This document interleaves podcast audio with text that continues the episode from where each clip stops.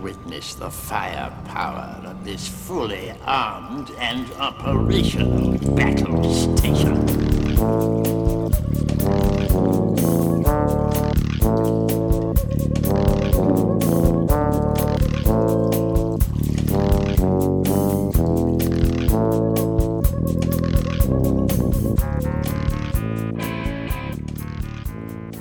Hello and welcome, all pilots. Welcome back to the Sarlacc Scrubs.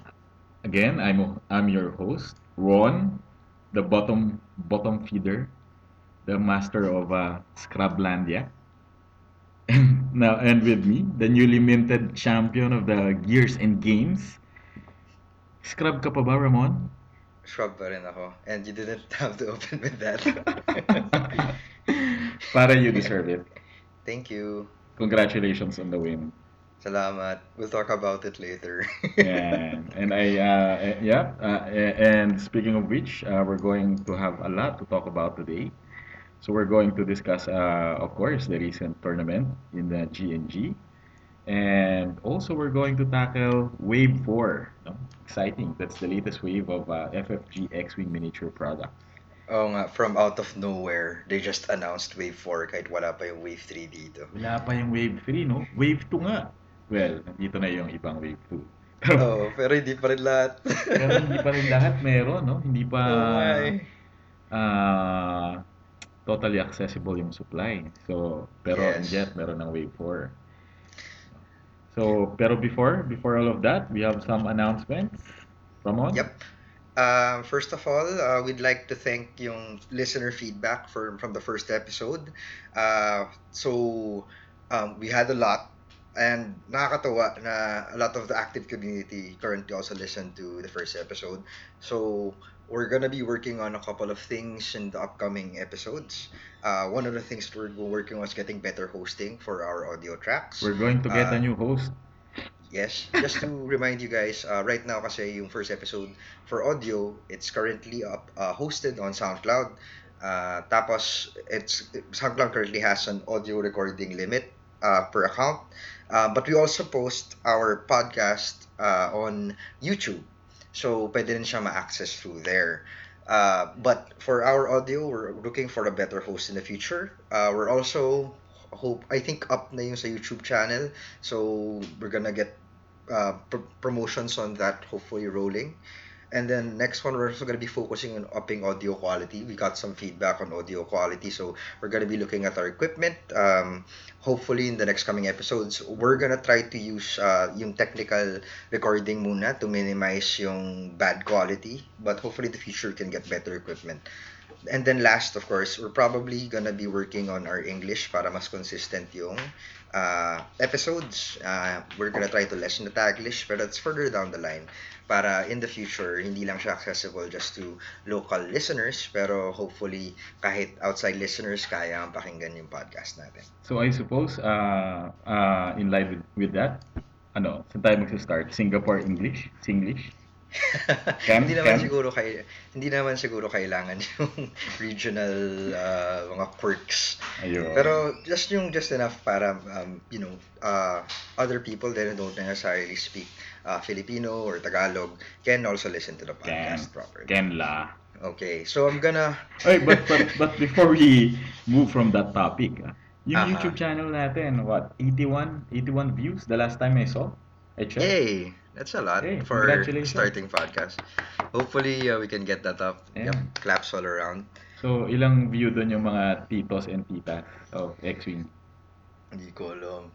Hindi ko po na-check yung stats. Wala ko access stats eh. Siguro, I, I bet mga 20% noon mga classmates ni, ano, ni, ah, sino yung, Ni Royce? yung academy pilot natin, si Royce. Si Royce. Oo naman, sikat naman dito sa atin si Royce eh. Yeah, our very own academy pilot, si Royce. Oo. Oh, Alright. uh, so I'm go- I'm gonna go to the announcements yung for events. Uh, I think we're pretty much good on feedback for the episodes. Uh, so announcements for events, X-Wing League Season 2, by the time this podcast comes out, uh, hopefully by March 1, release na namin lahat ng details for Season 2. Take note, March 1. We didn't mention any year, ah. basta March 1. this year. This year? ko na. this this oh, this coming week. Uh, so pwedeng this episode might get released on uh hopefully February 28. Pero there is a possibility that this releases after that. So by then siguro na-release na namin. Pero just to re- reiterate ko lang na yung um, one of the things we want to introduce in sa season 2 is um, tawag dito thanks to the Banta Brawl bounties. We want to introduce bounties, so we want to take uh, give our own scrub twist on it. We want to encourage some playing behavior. So hopefully you guys are excited for that kasi maganda naman yung reaction ng bounties. And we're thinking about how we're gonna implement it in a league format na hindi one event lang. Yeah. So, So stay if- tuned. And if you have any uh, wonderful and fun ideas for bounties, no? do let us know. Post Oo, it include sa natin. ating uh, X-Wing Miniatures Philippines Facebook page. Yes, or just a chat. Tapos um, I'm gonna note them down. Ko-compile ko sila. Tapos um, more or less, uh, we'll give you, we'll, we'll let you guys know kung kanino yung mga nakuha namin ng mga bounties. Sino yung mga nag-contribute. Yeah. So you can also post it at uh, Back to Dials at uh, feedback at backtodials.com. Bakit dun? Bakit sa back to that? Yun yung uso dati. eh. Parang Ah, kasi, sila kasi palagi sila meron ganun, di ba? If you have a, parang parang meron silang at backtodials.com. oh, they have the email. They have their own specific podcast email. I don't think we have one like that right now. For now, sa X-Wing chat na lang. Or you can just message us on Facebook Yeah. personally. Okay. Right. And So- for our second uh, announcement, Yes. our very own Rafael, si Raf, the Fire Sword, si Fire Sword mismo, Fire Sword boss, Rafael Yes. Gallegos will be doing a birthday charity tournament on March 9. Yep. X-Wing tournament for the younglings. X-Wing Tournament for the Younglings. No? Yep. So it's a charity event wherein walang entrance fee. You just have to pay the uh, the usual uh, game fee at the War Room. This will be Yep. held at the War Room, uh, by the way. And but everyone is encouraged to bring their donations for the benefit of babies and uh, young Young children. children. Sa Cribs, Cribs Foundation. Yes. So, uh, Younglings, kasama pa ba si Royce dito sa Younglings?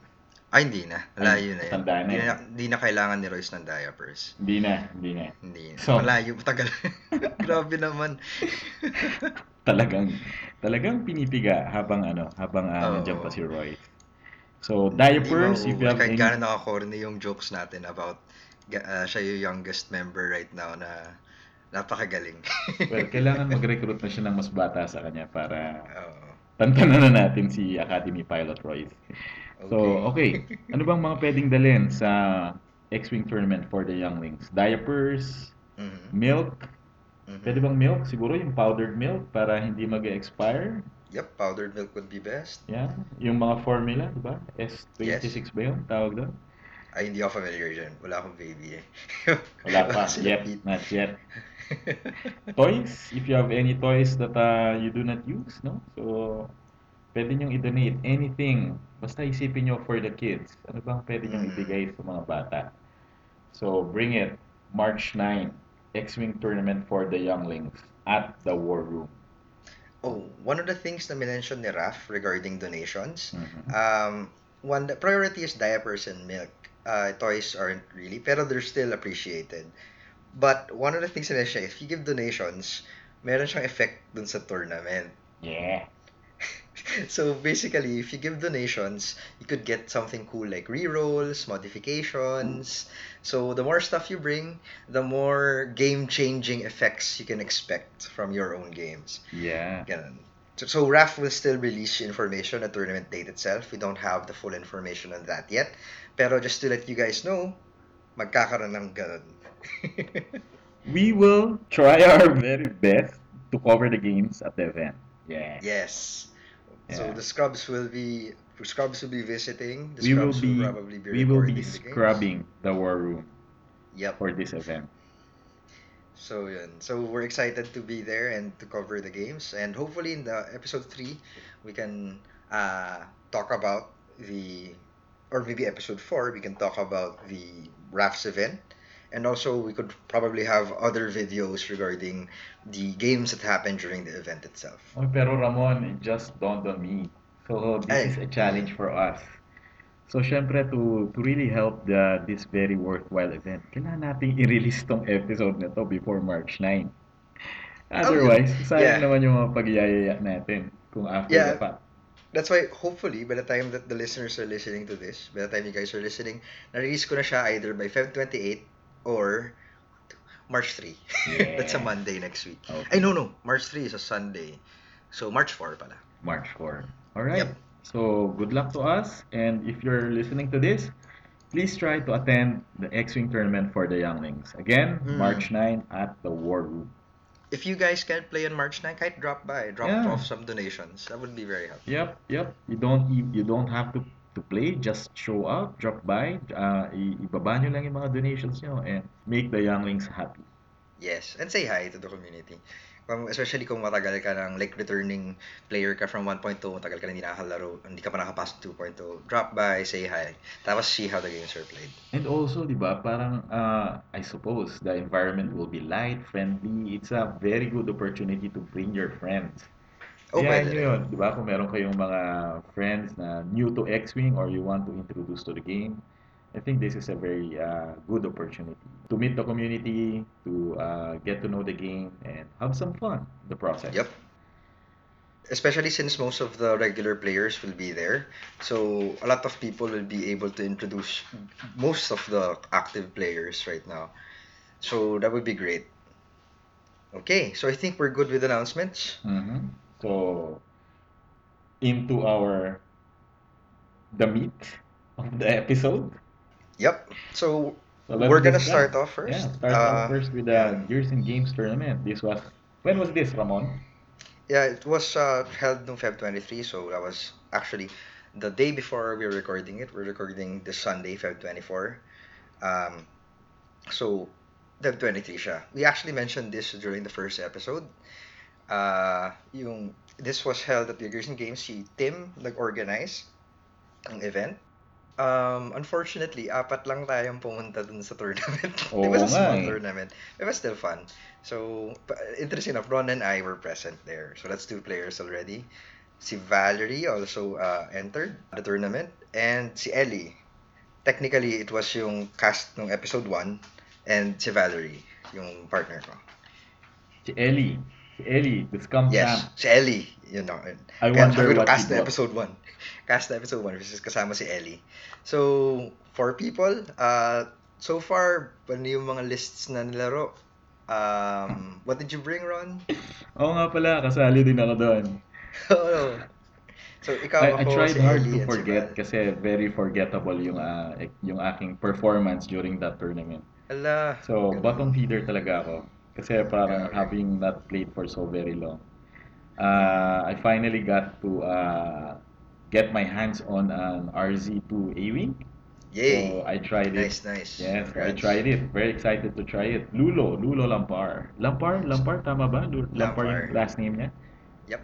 Sarap na E-Wings, no? Oo nga eh. ano saan? Lulo Lampar and uh, oh, na, na, na-try ko yung first uh, uh, first game ko was uh, with you. Yes, with me. It So was a near mirror match. We were both Yes. uh, carrying RZ2 A-Wing, a bomber, although magkaiba yung mga pilots ng bomber natin, and an T7 a T70 X-Wing. Yes. So my my squad was Lulu Lampar on the A-Wing and Mhm. Veni, Veni the uh, Initiative 2 bomber. Uh, yung ability niya kasi parang uh, I was curious kung gaano ka tatag yung ability niya. Which is basically pagka he's being attacked and if the attacker is in his uh, arc, Is in a ano friendly tawag? ship. mobile arc, Mobile arc. Mobile so, sabihin arc. kahit yung A-Wings, even if the friendly ship is in the f- mobile arc of an A-Wing, um, makakuha niya yung extra focus defense. yeah, eh, Veni focus will, will have an extra focus uh, result, right? Yep. So basta any friendly ship na in arc, ng mobile arc niya yung attacker, if uh, yung attacker attacking Benny, so Benny will get a free focus uh, result. So kaya free focus, I was expecting to get a lot of focus results, so I put in Uh, C-3PO, actually this is not an original list. As I've mentioned, I've uh, medyo matagal na akong down. So talagang nag-netlist na lang ako. Tinignan ko na lang yung ano ba yung yung uh, ano ba yung latest variation ng uh, Bomber, E-Wing, and T-70 and, and I found this list. So Venny and uh, with C-3PO and Ray, Ray Gunner, and of course veteran turret gunner to uh, for multiple attacks. And I also have for the T-70 Lieutenant Bastian Mhm. no? carrying the M9G8 Astromech to give Mhm. rerolls to to Venny para ma-maximize yung kanyang uh, double attacks. And what did you bring, Ramon? Um, ako, as na-mention mo nga, it's a mirror match. Pero I was bringing a modified list uh, to what I brought during the Bantha Brawl. Uh, it's Poe on Unity 70, Lulo, the RZ2, and then uh, it's the Cobalt Squadron Bomber na binodify yung loadout. Um, the loadout was actually yung dinidiscuss namin back and forth ni Tim. Uh, for example, one of the things na sinuggest ni Tim to modify from a previous loadout was removing bombs ever since sin na tumaas yung points of the trajectory simulator from 4 points to around 10, uh, medyo malaking investment na yung pagdala ng bombs to the table. So what happened was we took out trajectory sim and the bombs. Uh, Tim suggested collision detector. I put in pattern analyzer and now dedicated gunboat yung Cobalt Squadron Bomber. I was especially uh, de- uh, delighted no? and amazed even dun sa performance ng pattern analyzer. Parang no-brainer nga, no? Kasi si Bomber mahilig siyang mag zero red stock. Yep. And pagka ginawa niya yun, so stress siya, so wala siyang action. So kaya ang ganda ng pattern analyzer. So I was thinking kung nandun lang, kung equip lang din si Venny yung bomber ko ng pattern analyzer. So palagi ako may access dun sa focus token. Calculate tokens actually from C3PO. mm Yeah, it might actually work if tanggalin yung trajectory and the seismic and proton bomb. I'm not sure kasi I haven't flown the Veni list. I don't know how the bombs figure in personally. So it might be interesting to see how other people have flown the Inveni, because what they're calling it, the Invenisible, the In- Inveni, Inveni. Invincible. Yeah. Yes. Ramon, when we played, uh, did you take into account yung trajectory simulator? I mean, I mean seismic. Uh, did it matter in your uh, determining the maneuver for Poe? Um, for Poe, uh, yeah. Kasi, pero I was thinking more like, I just can't eat more than two. Hmm. Kasi pag by then, most of pag binaril siya, papasok na to his hull yung damage Ah. ng regular shots. Pero for the bo- for my bomber, parang trajectory ka, okay lang, I can take that. Ah, kasi ma- Kasi- mataba si Bomber eh. Mm, kasi kahit naman yung bomber before, kahit magbato siya ng trajectory tapos sinugod mo yung bomber itself Okay lang. for a turn, okay lang eh. Oo, Even kainin niya yung your- kay kainin niya yung sarili niyang bomb. Mm-mm. So, like another bomber throwing a trajectory bomb, proton bomb, or seismic, hindi siya problem unless I don't have shields anymore. Hmm. Um, pero before we dive into our game, is it, I- I'll mention lang yung lists na dinala ni Ellie and dinala ni Val. Mhm. So, dala ni Val is si Wedge, Luke, and si Dutch. Tapos everyone has proton torps, basically. It's a fun list. I made it for her with uh, with something na uh, parang nga, we've been throwing around nila Tim din. Triple X ba? O triple, o 2X and a Y. Oy, pero ano ah, Ayan. ah, ah, take note, ah, ito, di ba merong ano ngayon, yung Toronto Open. Oo. parang when I was browsing the top 14 list, I know, uy, parang list Nasa ni, top one. Val to ah. Merong isa doon eh, kam- kamukha eh. Yung difference lang is she doesn't, she's not using regen. Wala siyang RT. We'll, we'll go to that later in the shoutouts maybe. We'll come back to that. Pero yes, lumabas sa Toronto, day 1, Toronto System Open, top 14. Number is a one. Wedge, Luke, Luke and Dutch list. Ang difference lang is, um, walang R2 Astromech yung Luke niya. Wala ring uh, um, Astromech Wedge. And then, uh, Dutch has a proton bomb. And the R, R4 as. Yeah. And, and so Yeah. it's a 199 point list actually. Meron So, siyang one point bid. So it's a good call ah, yung ah, squad na ginamit ni Val. Mm-mm. y- kasi we were throwing around na parang, hey, I want three ships, pero I also want proton torps. Eh, yung triple X nga before, kahit supernatural Luke, dalawang proton torp lang kasha eh. So, nabuo yung Dutch, uh, Dutch Wedge Luke na list. Tapos everyone has proton torps. Lean, tapos makunat naman both si Luke and si Dutch. Ano So- yung ano yung ah, force power ni Luke? Uh, heightened perception. Which is basically allows it allows Luke to shoot uh, at initiative 7 by spending a force which he'll Mm. recover naman pag binaril siya so it's Mm. not really a problem uh, kasi sobrang skyrocket na yung price ng supernatural magkano na ba yung supernatural ngayon? Previously it On- was what? 12? 12 flat ngayon it's 24 on Luke 24 times 2. Yeah. Wow. So, uh, that's yun, yun yung list ni Val. Yung kay Ellie naman, he was trying out yung uh, si Bosk with Greedo Gunner. Uh, basically, uh, school, yung school Bosk. Uh, he had uh, Forlom and Zakos on on the YB666. And then he had Captain Sivor, the Outer Rim Pioneer with Attack Officer. And then he also had Han Solo with Triple Zero, uh, Trick Shot, and Lando's Millennium Falcon title. It was like, yun yung, actually yun yung amazing list during the tournament. Kasi parang kasha, did everything fit in 200 points? It was quite unbelievable. You, ex- you don't expect four ship lists with two large base ships. So YV666, Mm-mm. ah, Millennium Falcon, Landos Millennium Falcon, Mm-mm. tapos yung Mining Guild tie. Mining Guild tie, tapos meron pang yung isa, yung Escape. Yung escape pod. Escape pod. Falcon. Nung Yes. nakita ko nga sa table, akala ko naka-display lang si Millennium Falcon. Hindi ko akalain na kasama pala siya sa sa list. Sa list itself, yes. Yeah. So, yan. So, yun yung lists nila. So, I guess we can go back to our, our mirror lists yung during our round. Yeah. Yeah, so basically, our Okay. first round, Yeah. first So, round was Brad- against each other. Uh-huh. What were you trying to do? Ako sa akin, um, I was actually waiting for you to split up. Which I did. Which you did. Nahiwalay si Bastian. Oo, ayaw bumangga ni Bastion sa debris field eh. So, iniwan niya si Venny. Ah, okay. Ganun pala nangyari. Ah. okay. Actually, ano nga ba? Parang Venny was doing a diagonal, di ba? Tapos si Yeah. Bastion, I started at uh, the left, lower left corner of the of the map. So, Mm. si Venny doing a diagonal across the map. Si Bastian, napaligaw siya sa ano eh, pataas eh, left up.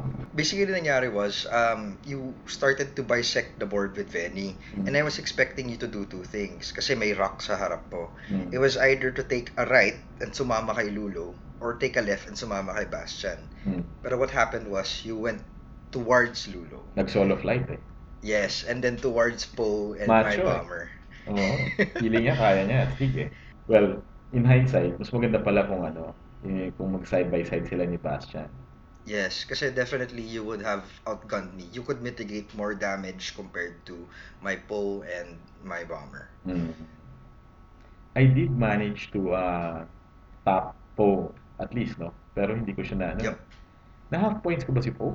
Yes, one hull, one hull na lang siya. Ah, down to one hull. Kasi parang dumaan siya sa harap ni, ano eh, ni Venny eh. Yeah, I smashed into Venny. Bump. Don't shoot me. So, sayang lang hindi ko na finish off. Nisip ko parang uh, during my game, maybe I could have uh, focus fired more. Kasi di ba yon parang una na napahiwalay si Bastian sa taas. Tapos si Mhm. Lulo naman parang tinitrace niya yung map sa baba. Mm. I, I'm ano eh, parang medyo alangan pa ako kasi parang for hull? For, for life na Lulo. Mm-mm. So kailangan pala hindi hindi mo rin siya palaging isi-stress eh. Pipili ka pa rin ng Na ah, moments. Oo, ng situations kung kailan mo Mm. pwedeng i-trigger yung ability niya. Kasi for life, tapos to agility, parang sa ngayon, can be wiped out easily eh. Oh yeah, definitely. Kay Lulo, you don't... Oh, para sa akin though. May mga times na worth it, may times na hindi. Pero there are moments where you're like... Like for example, kay Bastian. I stressed Lulo at range 1 para I could get a 4 die attack. Mm. Technically, pwedeng mamatay si Lulo in that one round. Pero Mm. if I push enough damage, sometimes worth it naman. Kahit mamatay na si Lulo there. Kasi after that, kung pilay na si Bastian, I could probably finish him off with either the bomber or si Poe. ah, I, I recall parang na half eh. Na half yung life ni Bastion after after that eh. Yeah. Parang ah, two rounds na nakatira si Lulo kay Bastion. One was yung magharap silang dalawa. Tapos yung ah, the next round, yung lumumpas si Lulo. Tapos Binaril ulit niya. binaril from the rear. Yes. Ayun yung power ng RZ2A wing. Yep. Tapos yung next round naman, binaril ko naman si Venny with a trick shot. Aha. So, for the attack din. Then after that, binaril ko naman si Lulo with a trick shot. Yeah. Yung Lulo mo. Lulo Yeah. on Lulo action. So, dapat, just four straight rounds of shooting. It was fun. Galing. Ano ma-optimize mo yung lulo mo? Ako parang di yata eh. Parang twice or once ko lang yata nagamit yung lulo ko. Well, first time. There's always a Mhm, first time. first time. Maybe better next time. Yep, Pero yep. yung ah, na-realize ko lang parang I, I think baka mas maganda yung list kung wala si Ray. Siguro I'm thinking baka Mm. I'm going ah, I'm going the route of page, page tipo. Kasi may mga times na ano eh na I wanted the mobile art pointed another way pero wala eh. I'm I'm restricted to doing calculates eh. So, Mm. di ba? Para mapakinabangan ko yung focus. Tapos plus, kasi very expensive si Ray Gunner. eh.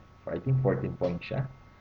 14 points. For 14 points. So pagka ginamit ko si Page Tico, which is 7 points, I have 7 points to play with.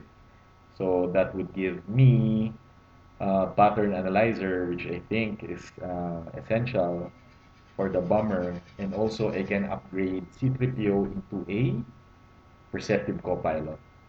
Kasi may Mhm. mga may mga cases na ah okay, I roll the focus, tapos I get another free focus from Denny's ability. Kung gagamitin ko lahat ng calculates ko, wala na, ubus na. Pero kung meron akong focus, di ba? Kung perceptive copilot, instead of instead of two calculates, I have two fo- focus tokens. Isang focus lang yung magagamit ko for the defense. Mhm. So magagamit ko pa yung another focus some other time. Uh, try mo ba gamitin yung coordinate ni C3PO? Hindi. Maybe you should try it first. Kasi like, if you can coordinate Bastion a focus, uh, or hindi, if you can coordinate Bastion um, like uh, uh, reposition, and then or and then he or he does a focus and then a reposition to uh, tapos tawag dito like a boost para makasabay siya kay Venny um, or makapag-get in arc of a target na gustong i-focus fire Parang, and then he gains the target lock so he has a focus target lock oh, parang hindi masyadong nag-matter. Kasi parang, well, lumayo na si Bastian from Venny eh. ah during our game Oo. So, pero those other games have you, did were you able to try it Ah, hindi rin. Kasi pagka nag-coordinate ka kay si Tripio, it's a red coordinate eh.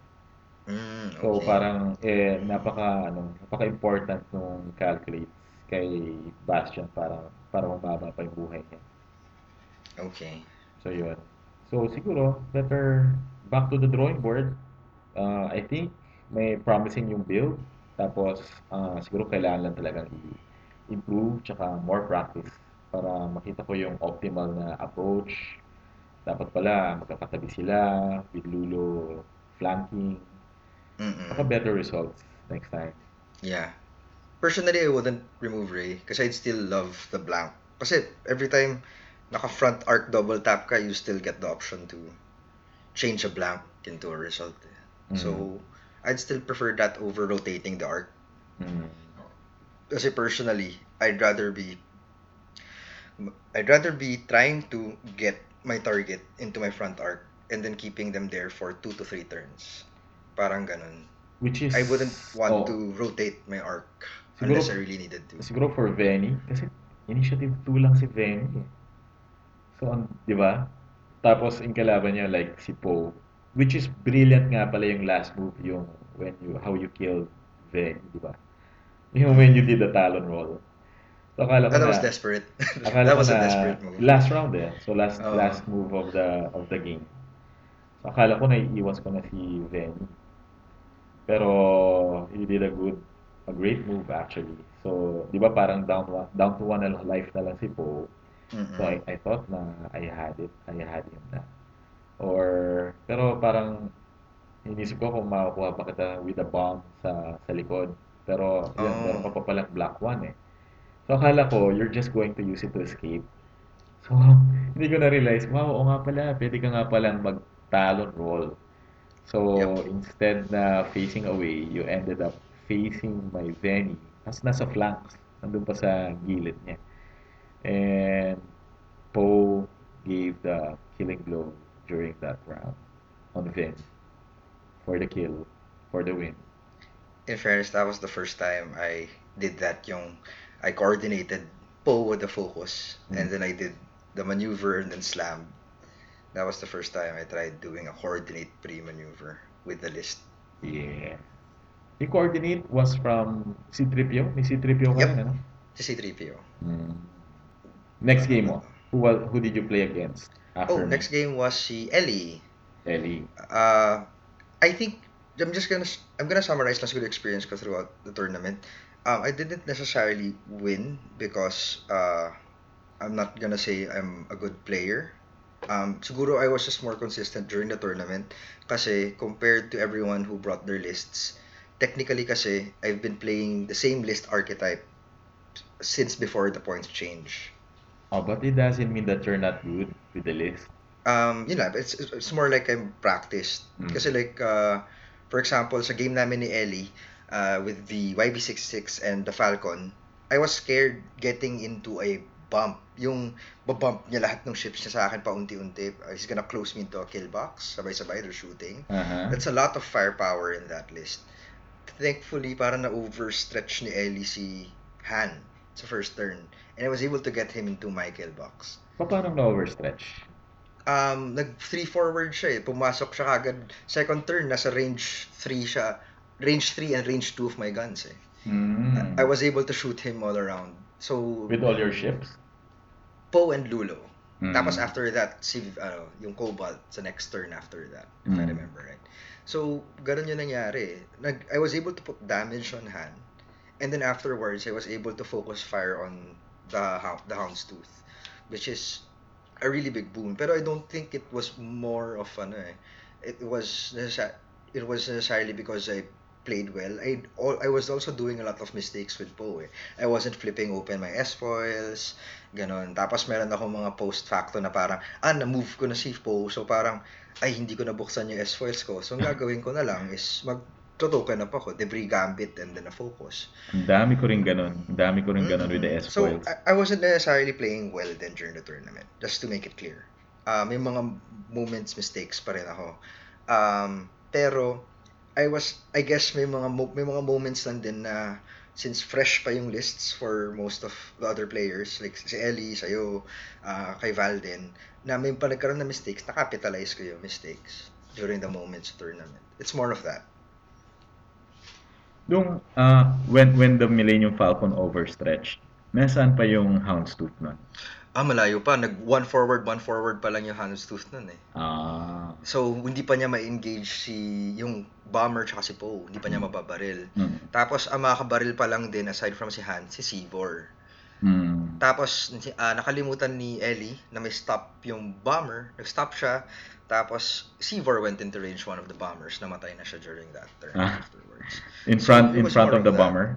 Oo. So, it was more of ganun din. Containing for me. Pero, I guess, in, in, in retrospect din, comparatively, since apat lang tayo nun, medyo mas light din yung tournament atmosphere. Hindi naman siya totally uber competitive atmosphere during that time. Di ba? It was people having fun. Tapos yun nga, yung um, maybe mistakes were made, tapos nakapitalize siya. Oy, ay, ano rin ah, I, I matched up with, uh, versus Ellie din. And magaling yung pagkaka-fly niya. So, don't uh, discount yourself. You did well, pare. You won. You Oh, deserve thank it. you. Ah, But I- I'm glad nga. It's my first actually. my first. Congrats! Congrats! Thank you. Yan. So, Ah. yun. Actually, ginawa rin ni Ellie sa akin yun nung first round eh. So, ah, di ba, ah, first move ni escape pod, coordinate. Coordinate, I think, kung hindi focus, ang kinoordinate niya kay Falcon, yung ano, boost. Tapos nag 3 forward. Ah, medyo- sumugod din yung Falcon. Oo, ngayon medyo in-anticipate ko na rin yun. Kaso, ang nakatapat sa kanya, si Lulo. So, Ouch! Oo. So ngayon, tumal oh, alam ko na parang kasi parang si si Ellie yun yung ano eh. Ah, napansin ko, medyo aggressive player si si Ellie. So parang in your face. So kaya iniwas ko si Lulo. Kaya na-appreciate ko yung ano, yung ah yung rotating arc ni Lulo. Kasi even while ah, Lulo's running away, ah, he can fire back eh, no? Tapos three ano pa, three dice attack pa. Mm-mm. So yun, so I managed to do that before Lulo died uh, fiery death. Pero I think sa game nyo, Bastion yung unang namatay, right? Ah, oo. Kasi parang ah, hindi ko na judge ng maayos yung range. Ah, hindi ko inexpect na within range na ako ni Bosk. Mhm. Tapos yun, na ano ko, na combo bulate ako ni Bosk. Hindi lang pala si Forlong. Si Forlong, no? Si Forlong, di ba? Parang super lakas ng ability niya, I think. I like his ability. It locks down yung folk yung Houston tokens. For Pero I the think it- price, for the price price. of uh, two ion tokens, which is baliwala dun sa large ship kasi kailangan tatlo para ma-ionize, hindi mo na magagamit yung focus mo or any green token. Di ba? Hmm. For that, Para sa akin, it, um, it's alright kasi sa attack lang naman ni Bosk nalalak yung, fo- yung token pag pinili niya. which is, So- dun mo lang naman kailangan kasi di ba, you want boss to hit hard. Because of the damage output. Oo. So, kung the, the, the more defenseless yung kalaban, the better. Kasi in order to maximize the offense ni Bosk. So, in my case, uh, my Bastion was sitting with a focus token. Kala Mhm. niya, kampante na siya. Tapos, oh, wow, si Forlom, nandun pala siya sa bus. Tapos, hindi lang yon I think si Zakos eh, may Zakos din eh. Andun na si Zako. So, Di ba? So, if even if I manage to roll an evade, si Zakos, what does Zakos do? He will make you reroll, di ba? yes. Oh, so he did that. So, so he wiped out my Bastion in one go.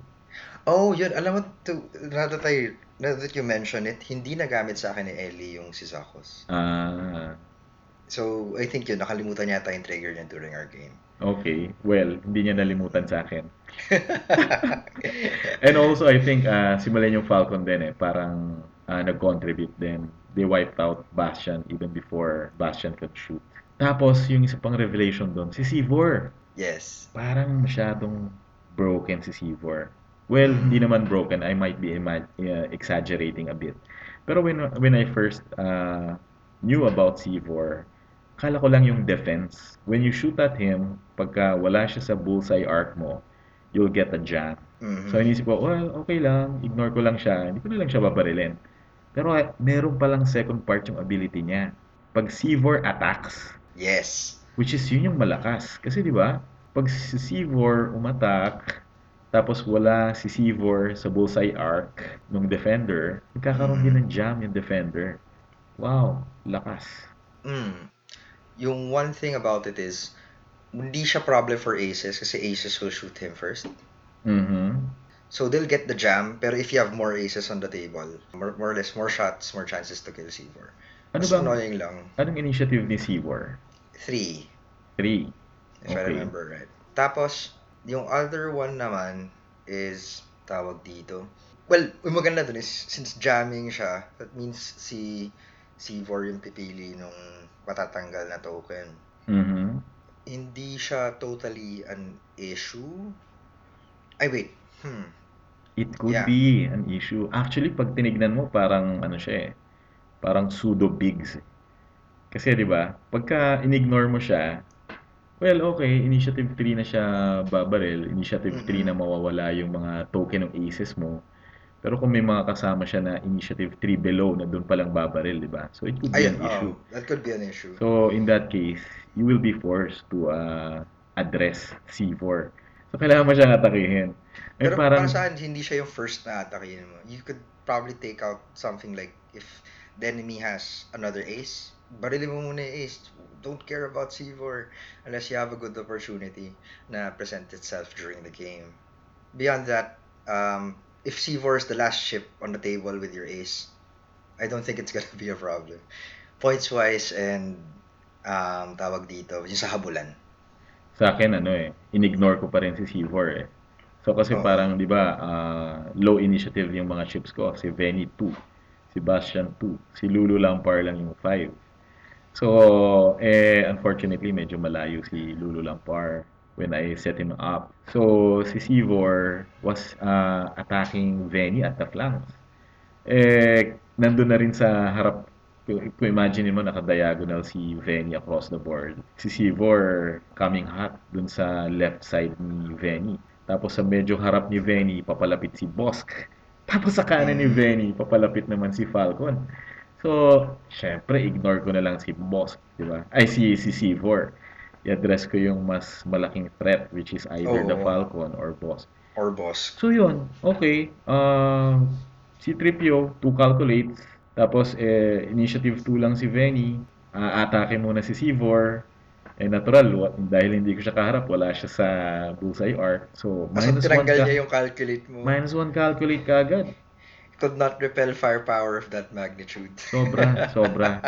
Pero okay, so that's Sivor. Pero yung isa pang sobrang lakas, I think, yung si, what's his name? What's his face? Yung ah, pilot nung Escape Pod. Oh, Si the other Pioneer. Pioneer, yeah. When I first saw or read the card, which is way way back again, back then, no, pre-review niya, pre-review siya, akala ko sarili niya lang. Ay, Yung di, friendly ships. pati friendly ship Yes.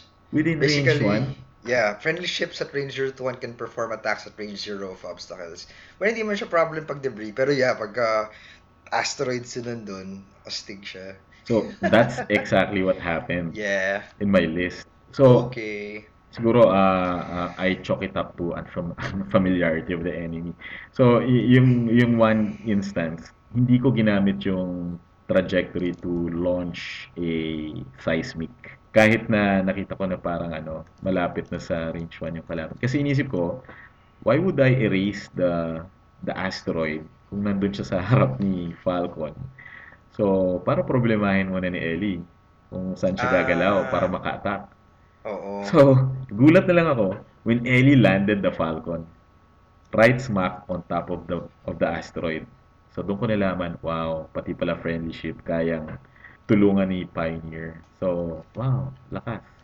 So, dalawang mga mini, wa, weenies, Seavor, tapos si Pioneer, uh, I suppose, uh, they don't, those ships, they don't cost a lot. Pero the impact in the game was, wow, very huge. Defin- definitely these guys are worth their points. Shivor can really, yun nga eh, they can pressure you. That's why they're worth their points. They're not necessarily pushing damage, pero the fact that they can pressure you to make decisions or suddenly bigla to blindside you kasi hindi ka familiar with them on the table. Usually kasi people have been using si L3.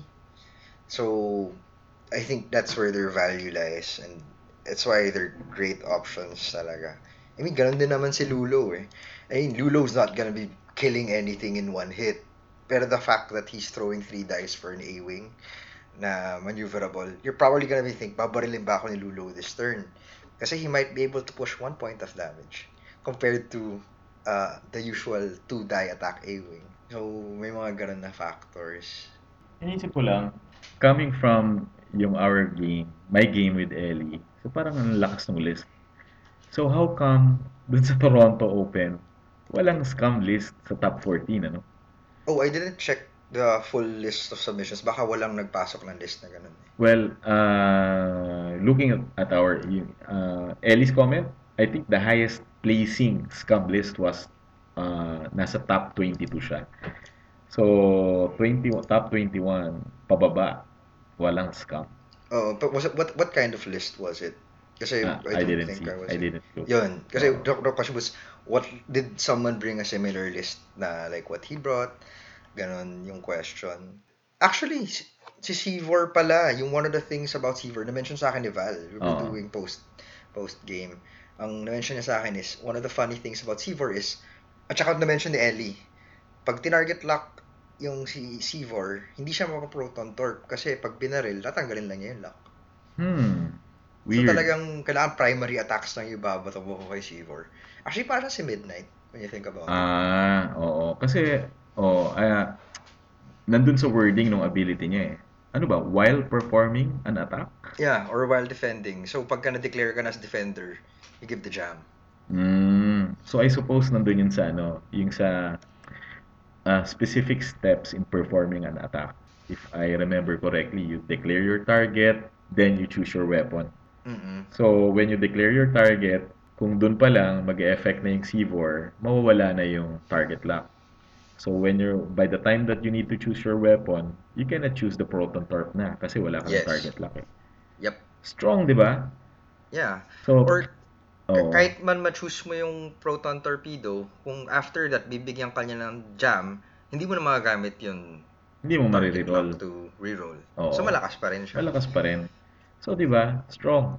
So, kaya siguro, ang ah, conclusion ko na lang, okay, C4 is strong. Si ah, Outer Rim Pioneer is also strong. So, bakit, paano ko siya i-reconcile dun sa, bakit walang nag-top 16 man lang? So, I suppose kasi ano eh, no? Nung points change, si Boba na, ner na nerf point-wise, siguro people shifted. No? Hindi na sila nagtingin ng ano, ng ano pa bang natitira sa scam na, na malakas. Probably. So, di ba? So they tried out the other factions, First Order, bumalik sila kay Especially Rebels. Kasi Rebels. from the day 14 list lang, a lot of the lists were top 14, sa day 1, top 14 lists. A lot of the lists that came in are Rebel lists. Most likely people just got excited for Rebels and then played a lot of Rebel lists. You know why? Bakit? Leia. Ay, oh yun. Ay, a lot of the lists daw had Leia. Yeah, two-point So, Leia.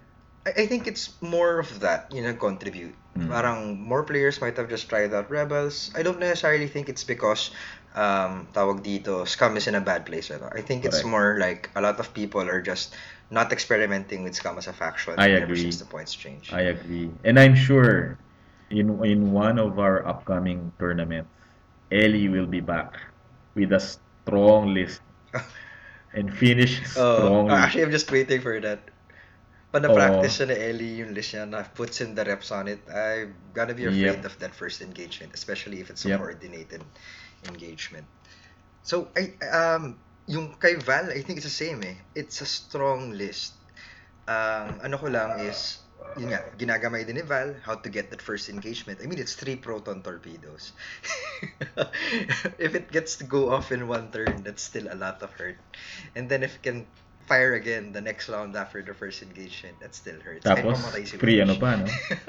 well, in our game, parang yun din eh. Si Wedge. Wedge is the target. Kill Wedge. Oo, kasi it hurts. Pero yun, um, yeah, it's just more more practice lang on that list. And yun nga, it's the, it's the top one for day one in the Toronto System Open. So, I I think it's, a- I really love the Y-Wings. Pero be- before we go deeper into that, I think, um, do you want to say anything final about the GNG tournament? So we can jump on to the next GNG section. tournament, more of it, please. And sana more participants in the future. Well, I suppose busy yung mga tao ngayon. Maybe some of us are also, well, I know for a fact that some are, some of us are also traveling kasi long weekend, di ba? Oo. Kaya baka wala rin. Iba rin may mga, mga date, date, anniversary.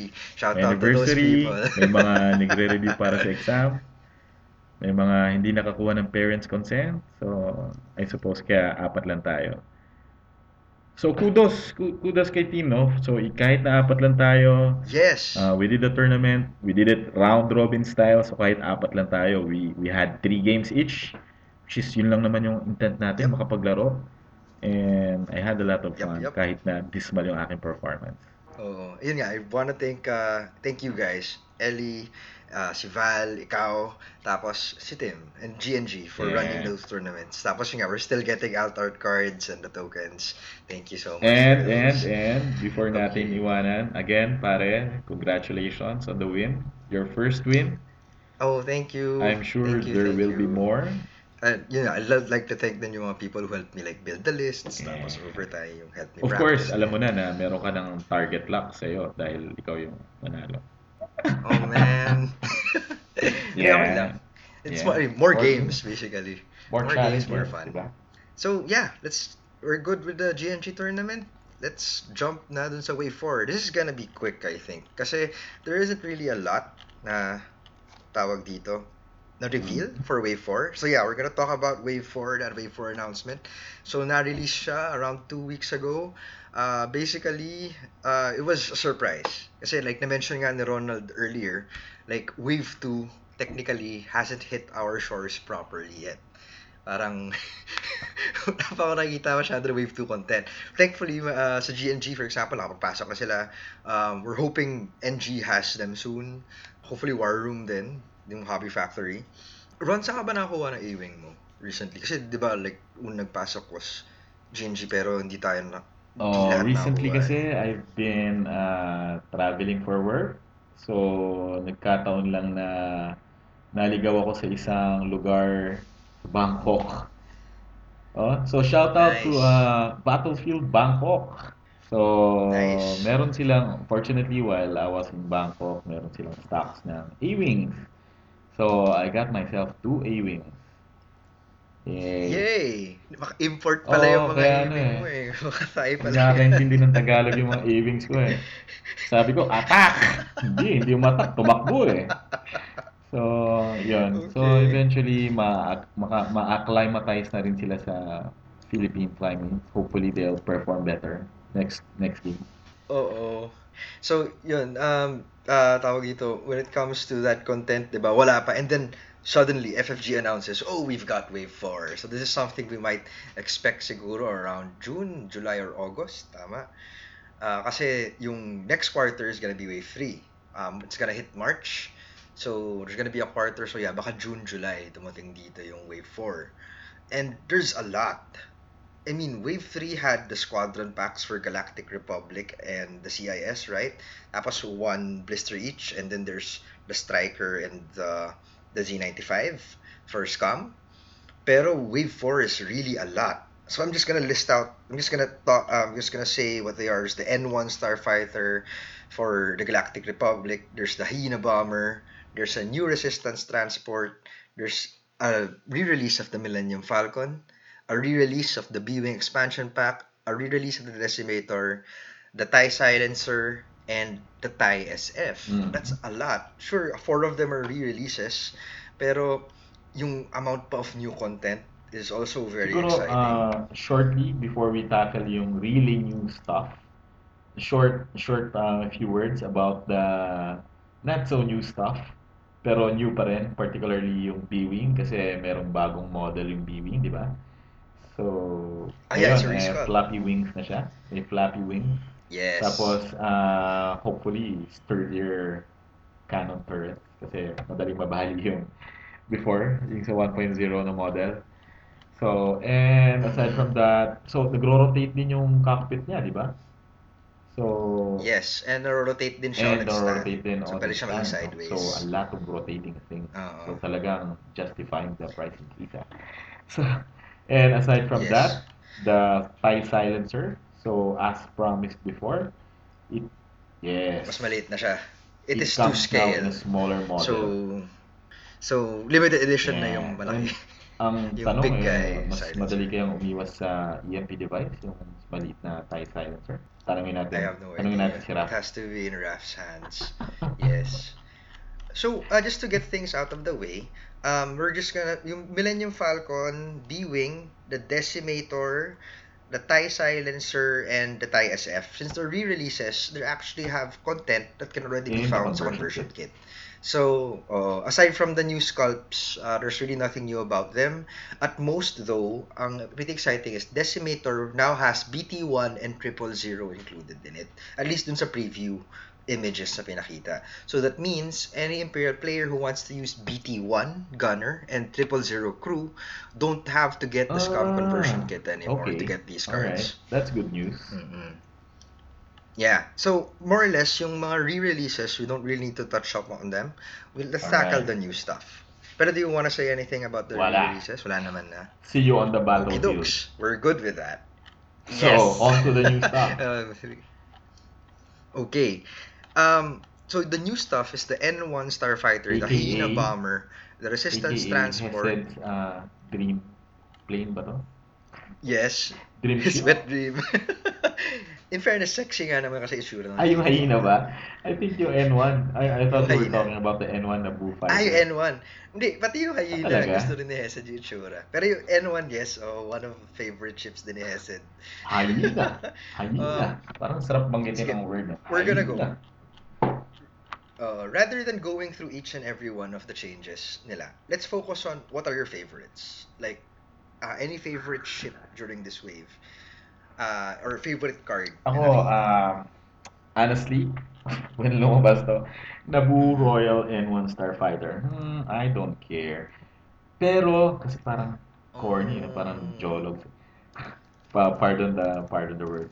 Pero, I realized What? na, re, ano pala to, no? Republic. So, Republic, Yes. meaning, pwede siyang kasama dun sa mga Jedi Starfighter. Oh, Yun. yes, definitely. So, hmm. Baka pwede. Pero is it your Well, favorite? uh, I'm not planning on of getting into the separatist movement, nor am I going back to the First Order. Pero if you're if we're going to talk about favorites, I love the Resistance, and we have the Resistance Transport Expansion Pack in Wave Four. Yeah. So the favorite oh, for the way for. So what do you like about it? Like uh, what Well, about it number one.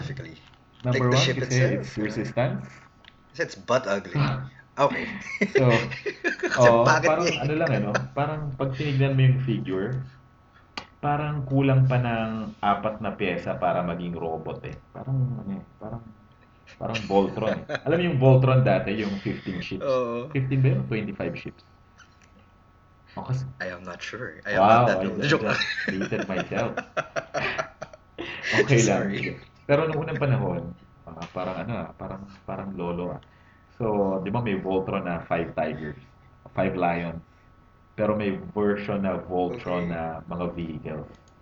Pag tinignan mo tong Resistance Transport Ah. expansion pack, parang Voltron na vehicle tong itsura. Ang baka isa siya doon. So sabihin pag kumuha ka ng mga sampu nito, pwede mo Pwede, siya pwede. magdikit-dikitin. So, baka lumitaw sa episode 9, si Voltron. kaya kaya pala siya merong spare Na- parts na ano. Kasi doon sa image, meron doon may makikita mo may Ah, spare oo parts nga, na no?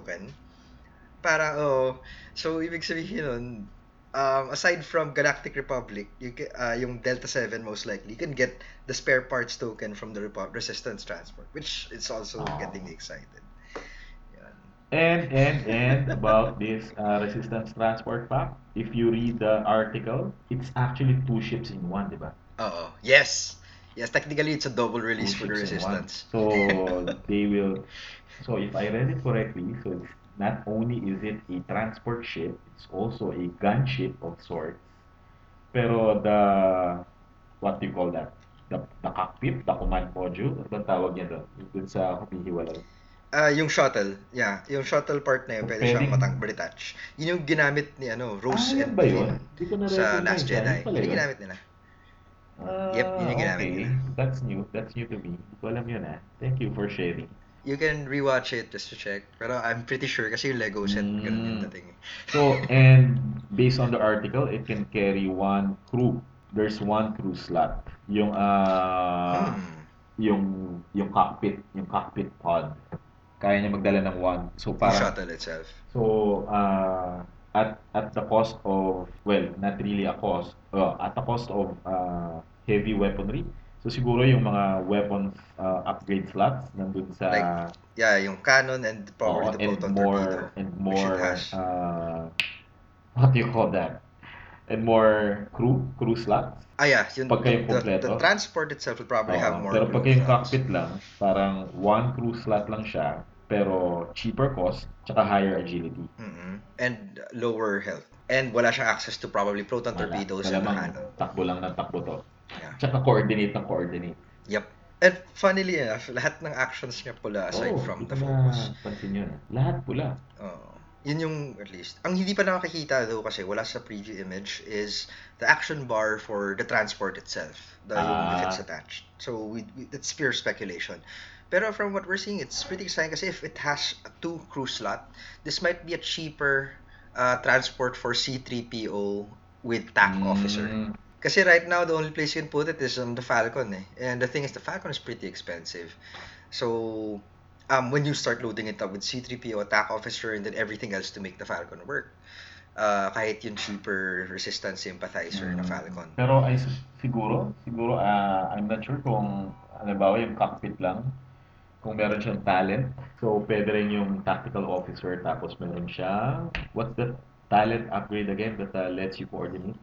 Ay, hindi na niya kailangan kasi may coordinate na siya Ah, na meron na ba? action. Um, yung shuttle itself may Ah. coordinate action na. Oh, So, probably yung transport, may meron din siya na I suppose red or if Mm-mm. not. So the tactical officer to make it white.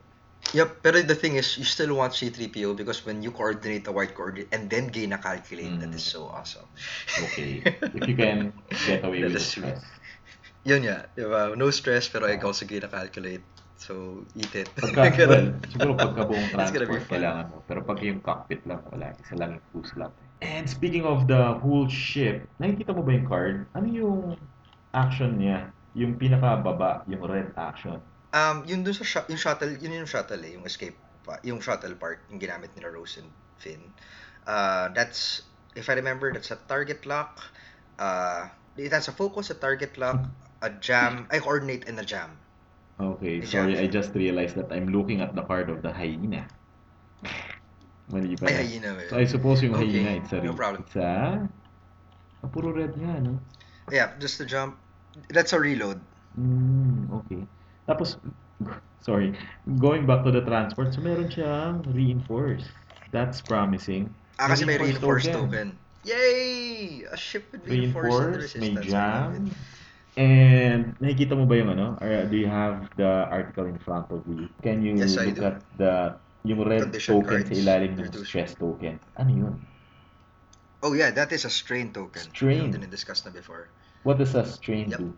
Oh, uh, for anyone who has yet to know what a strain token does, kahit na technically it's out in the wild already, uh, just for you, strain tokens, uh, uh, basically, they give you a negative value on your agility die. So Ah. if you have agility 3 and then gain a strain token, may agility 2 siya. But that's only f- until you do a blue maneuver or you get shot. If you get shot, kahit mag-miss yun, matatanggal yung strain Mm, token. Okay. So I suppose when you do a blue maneuver, if you have both the stress token and the strain token, so pareho silang mawawala. I believe so kasi they're not the same thing. It's not like two stress tokens na isa lang yung stress Mm. na natatanggal. Unless magkaroon ng rule na kailangan kang pumili between the both. Pero for now, since wala pa masyadong release on the official rulings for strain, um, as of now, the assumption is when you do a blue maneuver, you can remove both the stress and the strain Mm. token. I think yung strain, if I recall correctly, parang nasa Imperial Assault din siya eh. And parang may part na after you get so much strain, you oh, you start start, taking taking wound damage. damage. So I wonder kung Oo. gano'n din mangyayari dito. Yeah, I- that, that's for heroes. Oh, kasi right now, um, si FFG has also been using Mm. strain as a value in their uh, uh, Age uh, Age of Rebellion, uh, tawag dito, Edge of the Empire, and uh, Force and Mm. Destiny role-playing games. It's uh, it's a stat. Um, it's basically mental damage. Kasi in the RPGs, you have um, your regular HP, wound damage, and then strain damage. If you're taking uh, mental hits, like tinama ka ng force power that's Mhm. mentally incapacitating, or you're doing something that's very stressful, you take strain. So, I think FFG has been using this mechanic and then parang putting it in different iterations across their different Star Wars lines. And it's a, I, I like the fact that it affects agility. In, in, in those other iterations, uh, meron bang physical damage or actual damage involved? pwede siya ma-convert into Mm. physical damage. Or, for example, dun sa RPG, if you lose your strain value, like if you have 14 Mm. strain, tapos naging zero siya, it's effective, it effectively incapacitates you. Like, Mm. mana-knockout ka. But does it reduce your life? technically, it's your mental life. Okay. So, yun. Pagka nag-negative din siya, Alright. technically you're brain dead. Okay, So, interesting, no? Pero ito Uh, pang isang na-notice ko dun sa oo. article. Merong droid slot. Oo. Finally, oh, yeah, this oo, uh, kasi the may- Resistance Yeah, R2D2. Baka, baka lumabas na rin yung calculate na sinasabi. So, pwede siyang calculate two resistance transports with each other. Ah, oo, all yung across the board. uh, Yay. si Tripio. I coordinate. Oo. Aba naman. Yeah. Who, who else Um, does uh, C-3PO calculate or coordinate with? other than his best friend, his best R2D2, di ba? Oo. Yeah. So exciting yun. Pero ano ah, looking at the article, well, Ah. I suppose, hindi lang naman si R2 dito kung maglalagay sila ng droid. So, kasi makapal, so more than one droid. And, ibig sabihin, may droid slot Probably. si, ano, yung rep, yung resistance transport. So, droid slot Hopefully. and crew slot. Do you, do, Oh, pero ju- just to ano, to take note, yung kahit Hmm. may image dyan ng droid dun sa in the preview image for Hmm. resistance transport, um, there might not be a, an astromech in the it be? actual release. Baka Pero, failure lang yan. parang highly unlikely naman It's- siguro na, ano, maglalagay actual sila ng ganyang image tapos hindi pala magagamit dun sa ship, di ba? Um, well, we, they didn't show us an actual resistance astromech anyway. It's uh, tawag dito, it's managing expectations. Pero there was a resistance astro. They- There was a resistance astromech dun sa, ano, There are, there are in in the conversion in the conversion kits. There's R, the R5 Oh. Astromech R5 X3, I think. At saka allows doon din sa. Pero sa The not- Blue Fighter, di ba? Merong preview na isang astromech. Oh yeah, but it's not a Ah, resistance. yes, it's not gonna work with. CDPO, kumbaga. Mm-mm. Republic only. Nakakalito Plus, it's not doing a calculate. factions, eh, no? Resistance Republic, Mm. Rebels. So, res- resistance transport, Yeah. that's what you're excited you? for, right? Ako personally, I am excited about the Ah. N1 Starfighter. Kasi may love-hate relationship ako sa N1. Do tell. Um, I don't really tell. know if I like it, pero I do like seeing it blow up. Ah, Parang sumasabog siya. Pero parang gusto ko rin siya paliparin now kasi since I've seen its dial, parang it's a mix of an X-Wing and an A-Wing or yeah, actually parang siya mix ng X-Wing and A-Wing. Ah, tapos meron siyang three blue banks which are awesome and it has the full throttle ability. full So throttle, exciting siya na ship. again? It's basically the TIE Defender's ability. If it does uh, really fast moves, 3, 4, 5 yata. Ah, gains so free hence the astromech. Yes. Which uh, basically, yung new astromech for the Republic, well, hindi pa ka lumalabas ng Republic, pero for Wave 4, the R2C4, uh, basically, you can use an evade token to change a focus result to a hit R2C4. result. Pangalan pa lang, explosive na. Oh, it, it basically allows you to convert your evade token into a calculate, which is great. So, ilan kaya yung uh, agility niya? Two. So, parang X-Wing nga siya. Yun nga, para siya X-Wing, tapos 5 total health, little more sturdier than, than an A-Wing. Um, ang gusto ko kasi dito though, is the fact that since it has full throttle, it Mm. can token up. You do a 3 forward, a 3 back, a 3 turn, you gain an evade, then you Pero take a two focus. attack lang siya eh, no? Mm, yeah, pero it can take proton torpedo. Proton, So, uh, it can take yun lang kaya ang torpedoes. gamit niya? Proton carrier.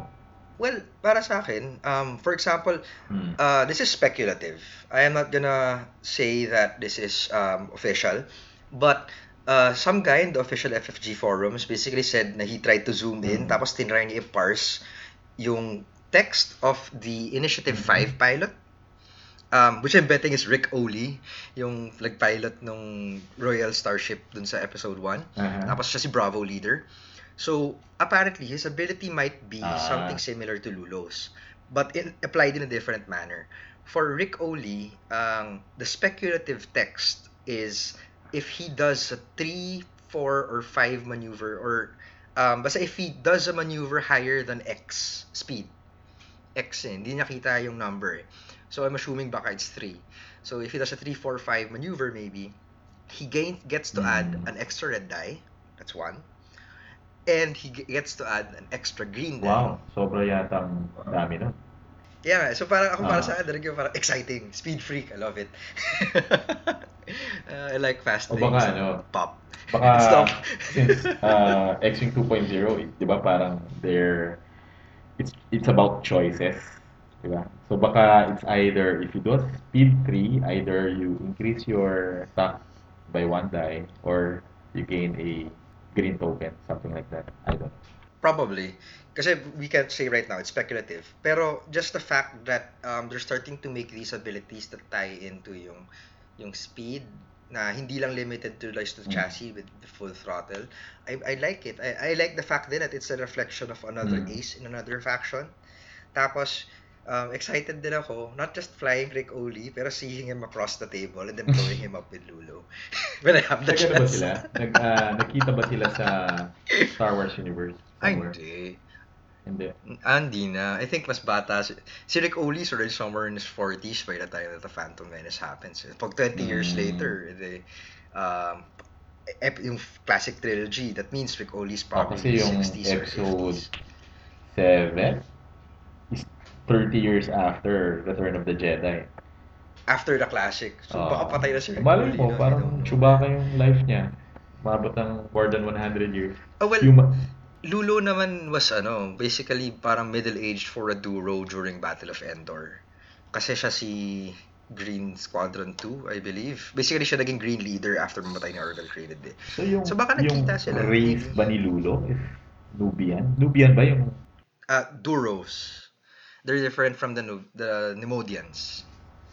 Animodian pala yung mga. They're different. Pero magkamukha sila eh. No? Slightly magkamukha. Different yung eyes. The, uh, pansin ko lang, the Naboo Starfighter has a talon roll. Oh, yeah.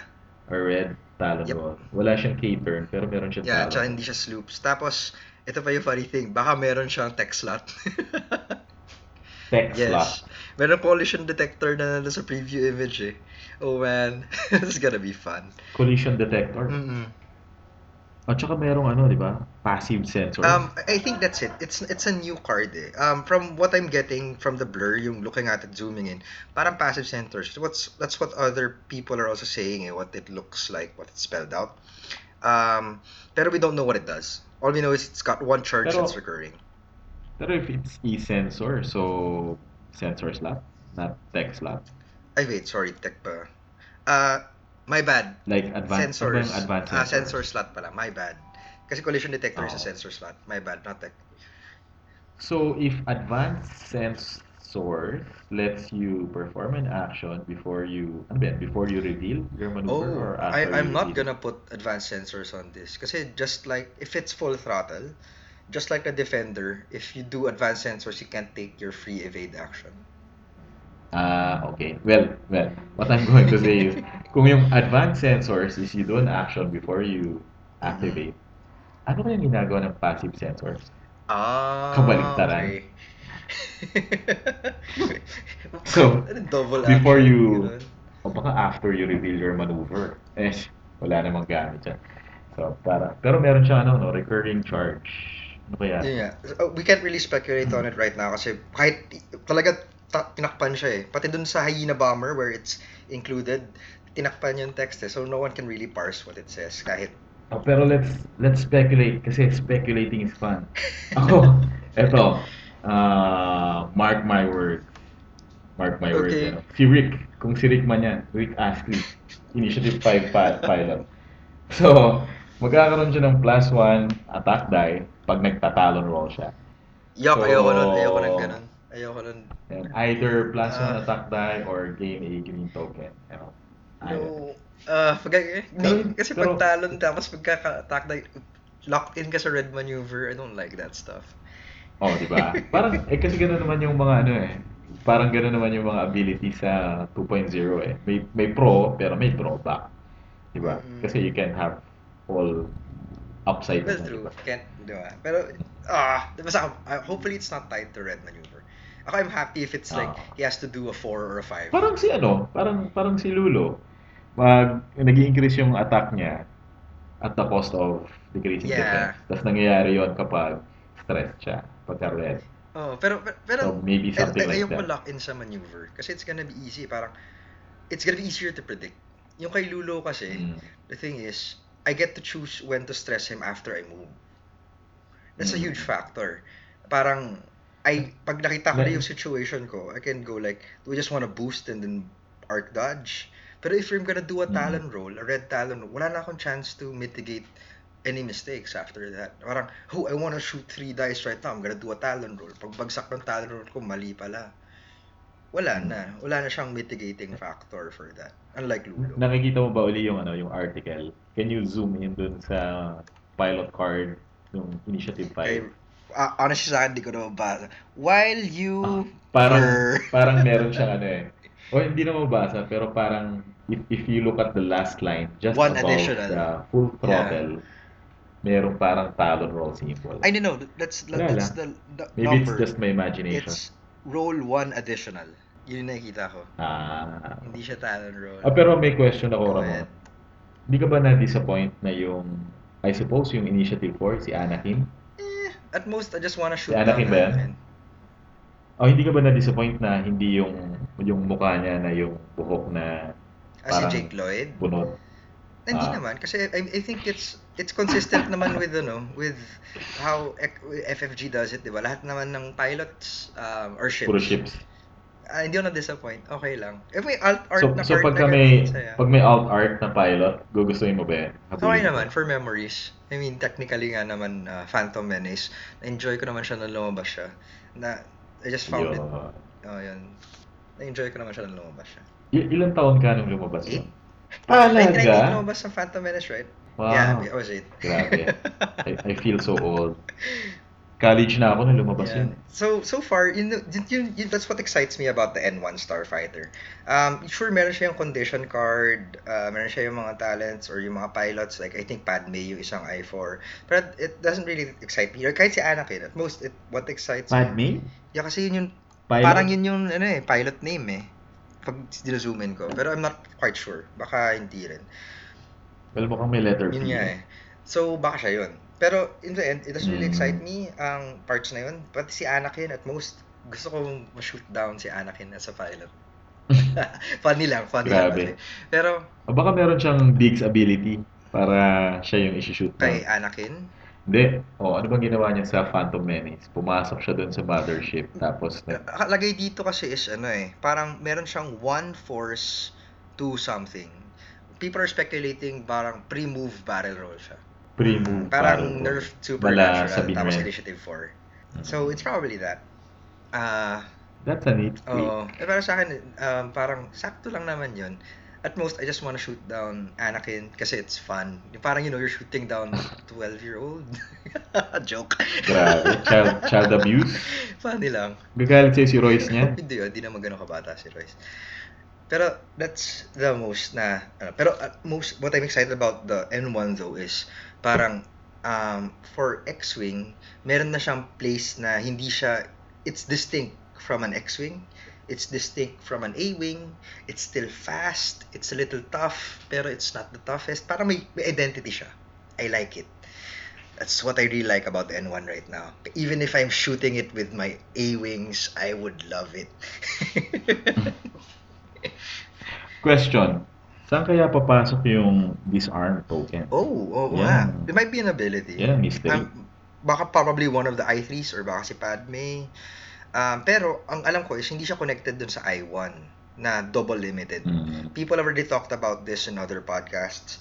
Uh, basically, it's probably a bodyguard that turns, it can get evades used when may evade sila. Um, not totally Mm. excited about it until I actually see the actual actual text. Pero for the weapons disabled, may R2 astromech kasi sa spread. Ah, so baka may regen. Mm. May, may R2 astromech so sa region yun. Kaya siya kasama. Pwede.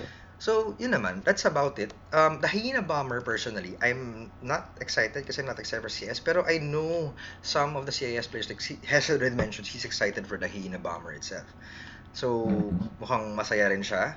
Ang, pero, just to point out, wala masyadong new sa Hyena Bomber aside from, tawag dito, That, nakita mo yung bomb token? Kakaiba? ah, yung bomb token, That looks yun. like a... Yung para siyang rocket yata. Na hindi. Katabi ng proton Rocket bomb. ba yan? O mukhang syringe ng ah, 1970s Oo, eh. na Yun nga eh. syringe.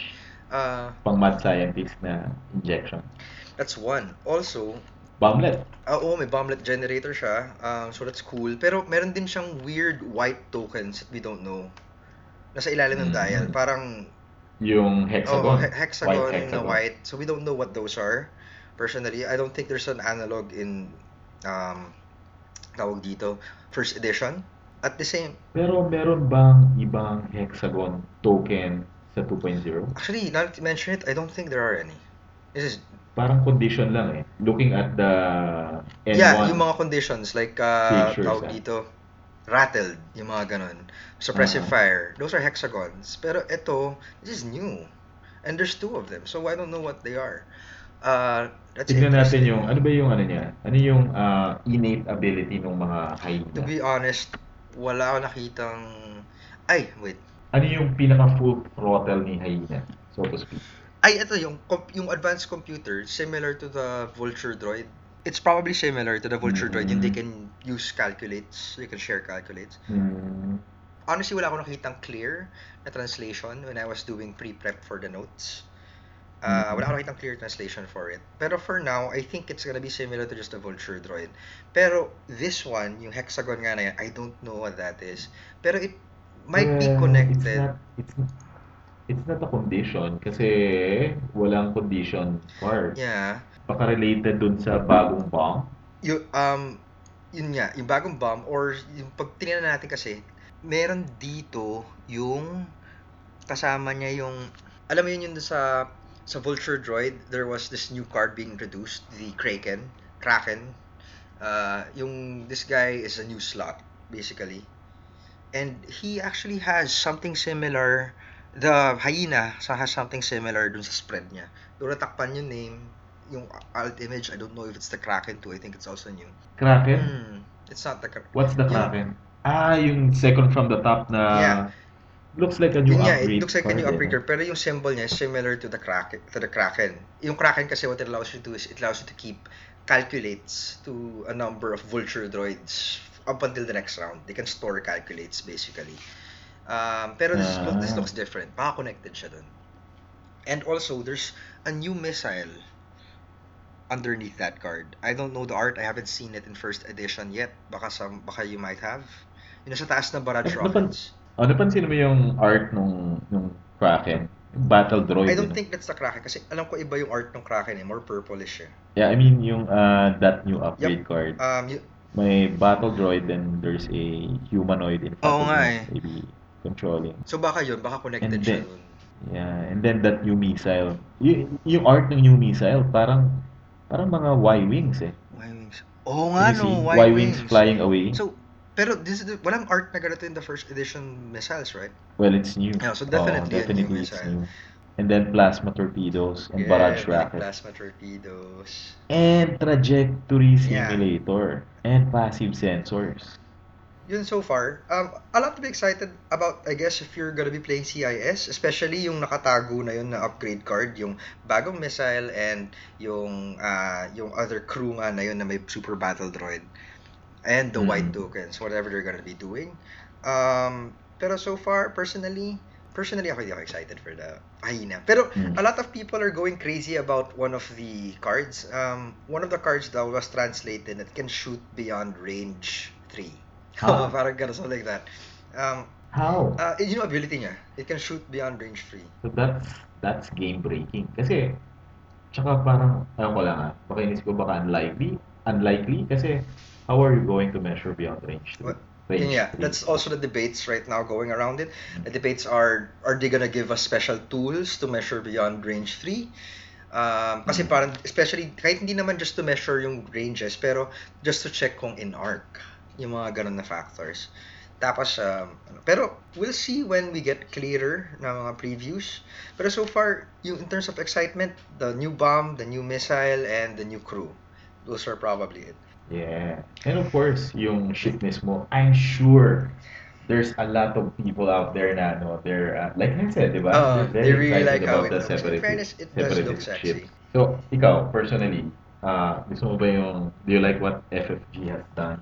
Splitting the previously three factions into seven. Yeah, pretty good with it. Okay din eh, Oo. di ba? Kasi, yun nga eh, parang not everyone likes the rebels or the imperials or the scouts. Oo.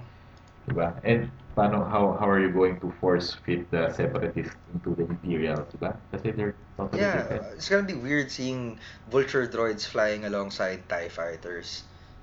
Or kahit FO TIE fighters and Kylo Ren. That's weird. And I guess it's easier for FFG to maintain balance. Kasi di ba, parang they're just going to look into the interactions within a smaller faction as opposed to, for example, uh, naggawa sila ng bagong upgrade card tapos kung si Separatist kas- kasama siya sa Imperials na faction, eh ang dami ng cards sa Imperials, di ba?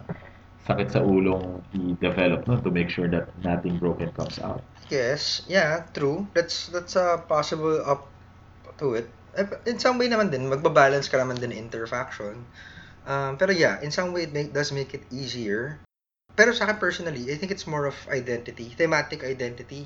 Like yun nga, when the N1 comes out, uh, um, some people would say na parang, oh, it's an A-wing. Whereas some people would say na, oh, it's a, it's a ta- uh, TIE advanced prototype. Oh, it's an X-wing. Diba? And I like the Oo. fact that it occupies a niche. And within the faction, Yep. kahit tingnan mo siya side by side with the Delta 7, it's a very different ship. Flies different. Mas malinis. Yeah. Mas I mean, malinis. even just the dials. Like, the dials for the Delta 7 are similar to the TIE Advanced prototype. Pero, unlike the TIE Advanced prototype, it can um it can double reposition. Question. Uh-huh. Go- going back dun sa dun sa dalawang ships yun. Si Hyena, tsaka si N1. So pareho sila may passive. Do you do we agree na meron silang passive sensor pareho? Yep, meron silang passive sensor Mukhang pareho. magkamukha, yes. no? And they both have the disarm token. So maybe it's really it's related. Oh no, the, the disarm token is disarm because token. may reload sa action bar yung hyena. But the N1 does The not. N1 has the R2 astromech. Yung reload, ah, okay. So, pagka may reload, I forgot na Um, when you reload So, kasi, um, well, it's a it's a red reload for the ano. So for the hyena, so the hyena gains a stress because it's a red action. He gain he gets to flip back a charge on ammunition. mhm. Tapos weapons disabled for the round. Ah, okay. Alright. So, probably not. Yep, it's I don't think it's connected to the passive sensors. And those tokens above the calculate, ion tokens Those yun. are ion tokens, yes. Okay. And also may jam. Oh yeah, oh nga no. Oh, Jam, wait lang, let me check. jam. Ah, di, walang jam dun sa N1 eh. So it's probably not connected to passive sensors. Baka the bomb, baka the new bomb or the new missile might be connected Yung to the jam. Or baka yung, um, yung sa hyena, yung bagong, parang what they do, yung crew slot nga na yun, the, the Kraken occupies, I forget what the slot is called, Mm. it might be connected to the jam. So it's probably that. Pero Mm. I don't think it's connected to the passive sensor. Jam, jam, bomb. Okay, I so more or less, um, we've talked about Wave 4. Uh, do you want, do you have any new, tawag dito, any final words about Wave 4? Aside from the new range rulers, siguro, let's um, compress that. Medyo nag-dawdle na tayo eh. Yeah, maybe we can skip that. Oo, yun reason, para sa atin, just look ugly. Pero, I think it's Yeah. great din for some new players, especially, ah well, ako personally, I'd point them towards uh, acrylic uh, templates and hopefully hindi maging illegal yung acrylic templates ng third-party producers. Kasi like for example, I Mhm. love the templates na pinagawa ko kay Raf. Pero, um, yun, at least, yung new players may options sila na pagka, I don't wanna buy the core set, I'll just buy the templates and then hanapin ko na lang yung damage deck. At most, it solves Mhm. that for me. Pero beyond that, I don't like them. They look ugly. Parang napaka napakalaking part na kasi ng X-Wing game and the X-Wing player community yung mga acrylics. Oh, eh, definitely. diba?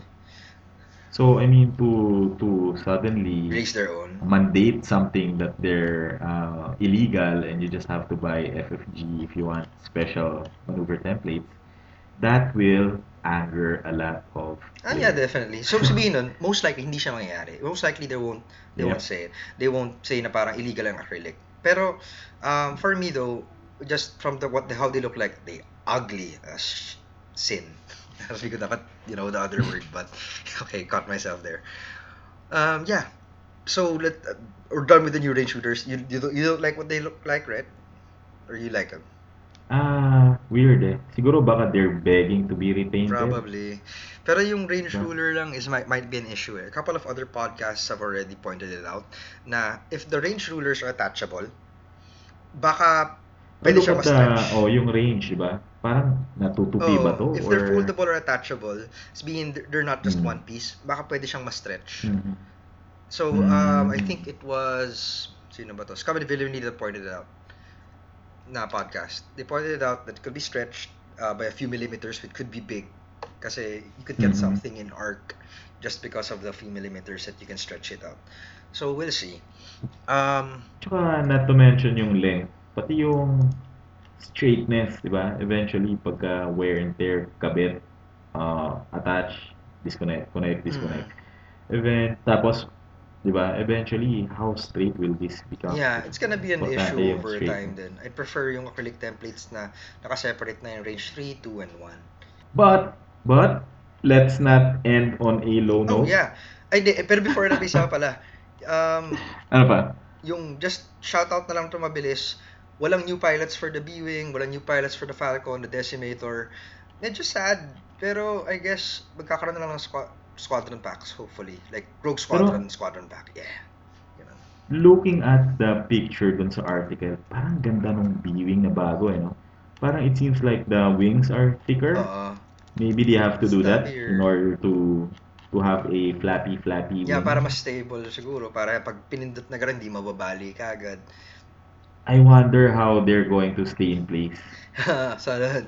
Well, Diba? thankfully, I don't really fly B-Wings a lot. Yung two B-Wings are enough for me. The two B-Wings I have. Pero, yeah, I might probably get one of the older ones. I do prefer the older ones if hin- hindi maganda yung flappy-flappy. Hmm. Okay. Nice to have at least one for collection and display purposes. True, I guess. Pero ako hindi. No, budget has to go somewhere. Uh, resistance transport. probably. yeah, Resistance Transport, tsaka yung ah, Jedi Squadron Pack. Oo. Squadron Pack ba yung tawag Yeah, nun? yung Galactic Republic Squadron pack. And ako personally, Yeah. I might get an N1 or 2. N1? Na, Ah, fighter, oo, ako I might rin. An N1 or 2. Oh. Para most likely si Val least- maglalaro. Kasi si Val yung Galactic Republic player sa amin. She's the one who likes to fly the Jedi. Hmm. I think, kasi di ba usually naman mga yung squads, 4, 5 at the most. Eh, yung squadron pack, 1 Aether Sprite, tapos dalawang Dalawang torrent, V19, tapos yeah. Oh, tapos you have to, syempre, I suppose you would need to buy another Aether Sprite.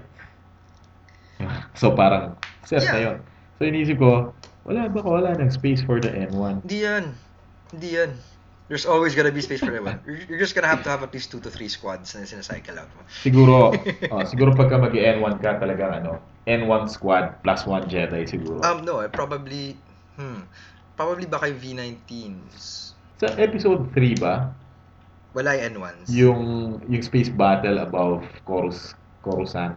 Coruscant Coruscant. ba? Coruscant. Coruscant. May mga N1, wala. Ang nandun ang N1 sa Attack of the Clones sa opening. In-escort nila yung Naboo ship. Attack of the Wala Clones. sumabog, sumamatay yung the body double ni Princess Padme. Senator Amidala. Ah, Oo. oo. so, dun dun yung N1s. Right. Uh, yeah, so I technically um we we're over time by around 20 minutes. so, Okay lang yan. The discussion was good yeah. naman. At least we're not two hours. Oh yeah, no? definitely. Like last episode. So we listened, Yeah. ah. We're improving, ah. We're gonna be cutting it shorter next episode. Pero that was a fun discussion, Ronald. Thank you for that. Yeah, yeah, yeah. Thank you for the discussion, and I hope our listeners enjoyed too. Mm. So we're gonna start wrapping up this episode. We just wanna do some shout outs. Um, could should I go first or should you do you wanna go first, Ronald? Go ahead. I want to shout ahead. out muna to people in the community who've reached out to us after we released our first episode. There are a couple of people who wanted to help out with the podcast, uh, both in either a guest role or as a contributor, and we love the energy coming from the community. And um, guys, just if you also have ideas, reach out to us. Uh, if you have a topic you want to talk about, send us a pitch. We'll work with you on scheduling that and then refining the idea and then recording it and then releasing out into the public. Um, also, uh, if you have, if you just want to help out with something like a like a topic that you think you can contribute to that we have up and coming, um, you can always reach out to us. Also, we have people in the community we have in mind to invite over into the podcast in the future. Uh, right now, we're planning out kung ano yung episodes we're going to be having the next couple of months. Uh, we're planning to have two episodes per month. Um, when that happens, we want to have um, local players guest on the show and talk about their experiences, their lists. So just keep in contact with us. Send us your feedback. That'd be great. Do the listens, do the likes. If you can share our material to new players, if uh, um, um, if it if this if these episodes help you out, that would also be great. So, thank you for yung increased interest and I will be getting in touch with the people who have already uh, who got in touch with me in the previous week para to get in touch with them for a possible future episode. So the likes of uh, sila Diyun, sila Heber, Paul Heber, we have to schedule them. Ay, grabe. Di naman, di pa naman tayo ganun. In the future, maybe. Not right yeah.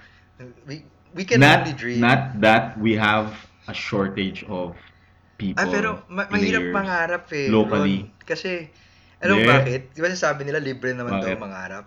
Eh, sabi nung kaibigan Aha. ko dati, nung college, sabi niya, sabi ng tatay niya sa kanya, alam mo, hindi kasi libre mangarap eh. Sayang oras mo pa nangarap ka ng mali.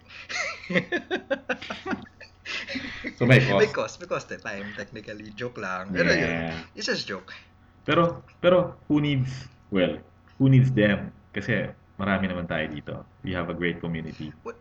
here in the Philippines. True, we have a great community. And yeah, and I hope uh, it grows and keeps on growing and we keep on playing. Mm-hmm. Yep. So, Ron, any specific shout out? That's it. Okay. So thank you again. Thank you again to uh, Val, to Ellie, and of course to to you, Thank you Ramon. rin, guys. Thank you for the game. I enjoyed our game and congratulations on Thank your you. And thank you to Kyla Tim for all that uh, organizing and, you know, helping us out with, with the lists. It was fun. Yeah. Oy team, get well Yes. soon. Sana makapun... Uh, ayun, may work din siya na eh. March 9, Saturday. Hindi siya makapunta. Pero kung Oy, makadrop by oo siya, nga. surprisingly, that would be fun din. Yeah. O kahit hologram, hologram na lang. Or Oh, padala ito na. So, ito na yung final ano natin. Uh, At, uh, oh, at again, ah, so before we close, Banzai. March 9, 9. yes. March 9. for the younglings at the war See you there, guys. Banzai. Banzai, keep on playing. Again, this is the Sarlacc Scrubs. Bye-bye. Bye.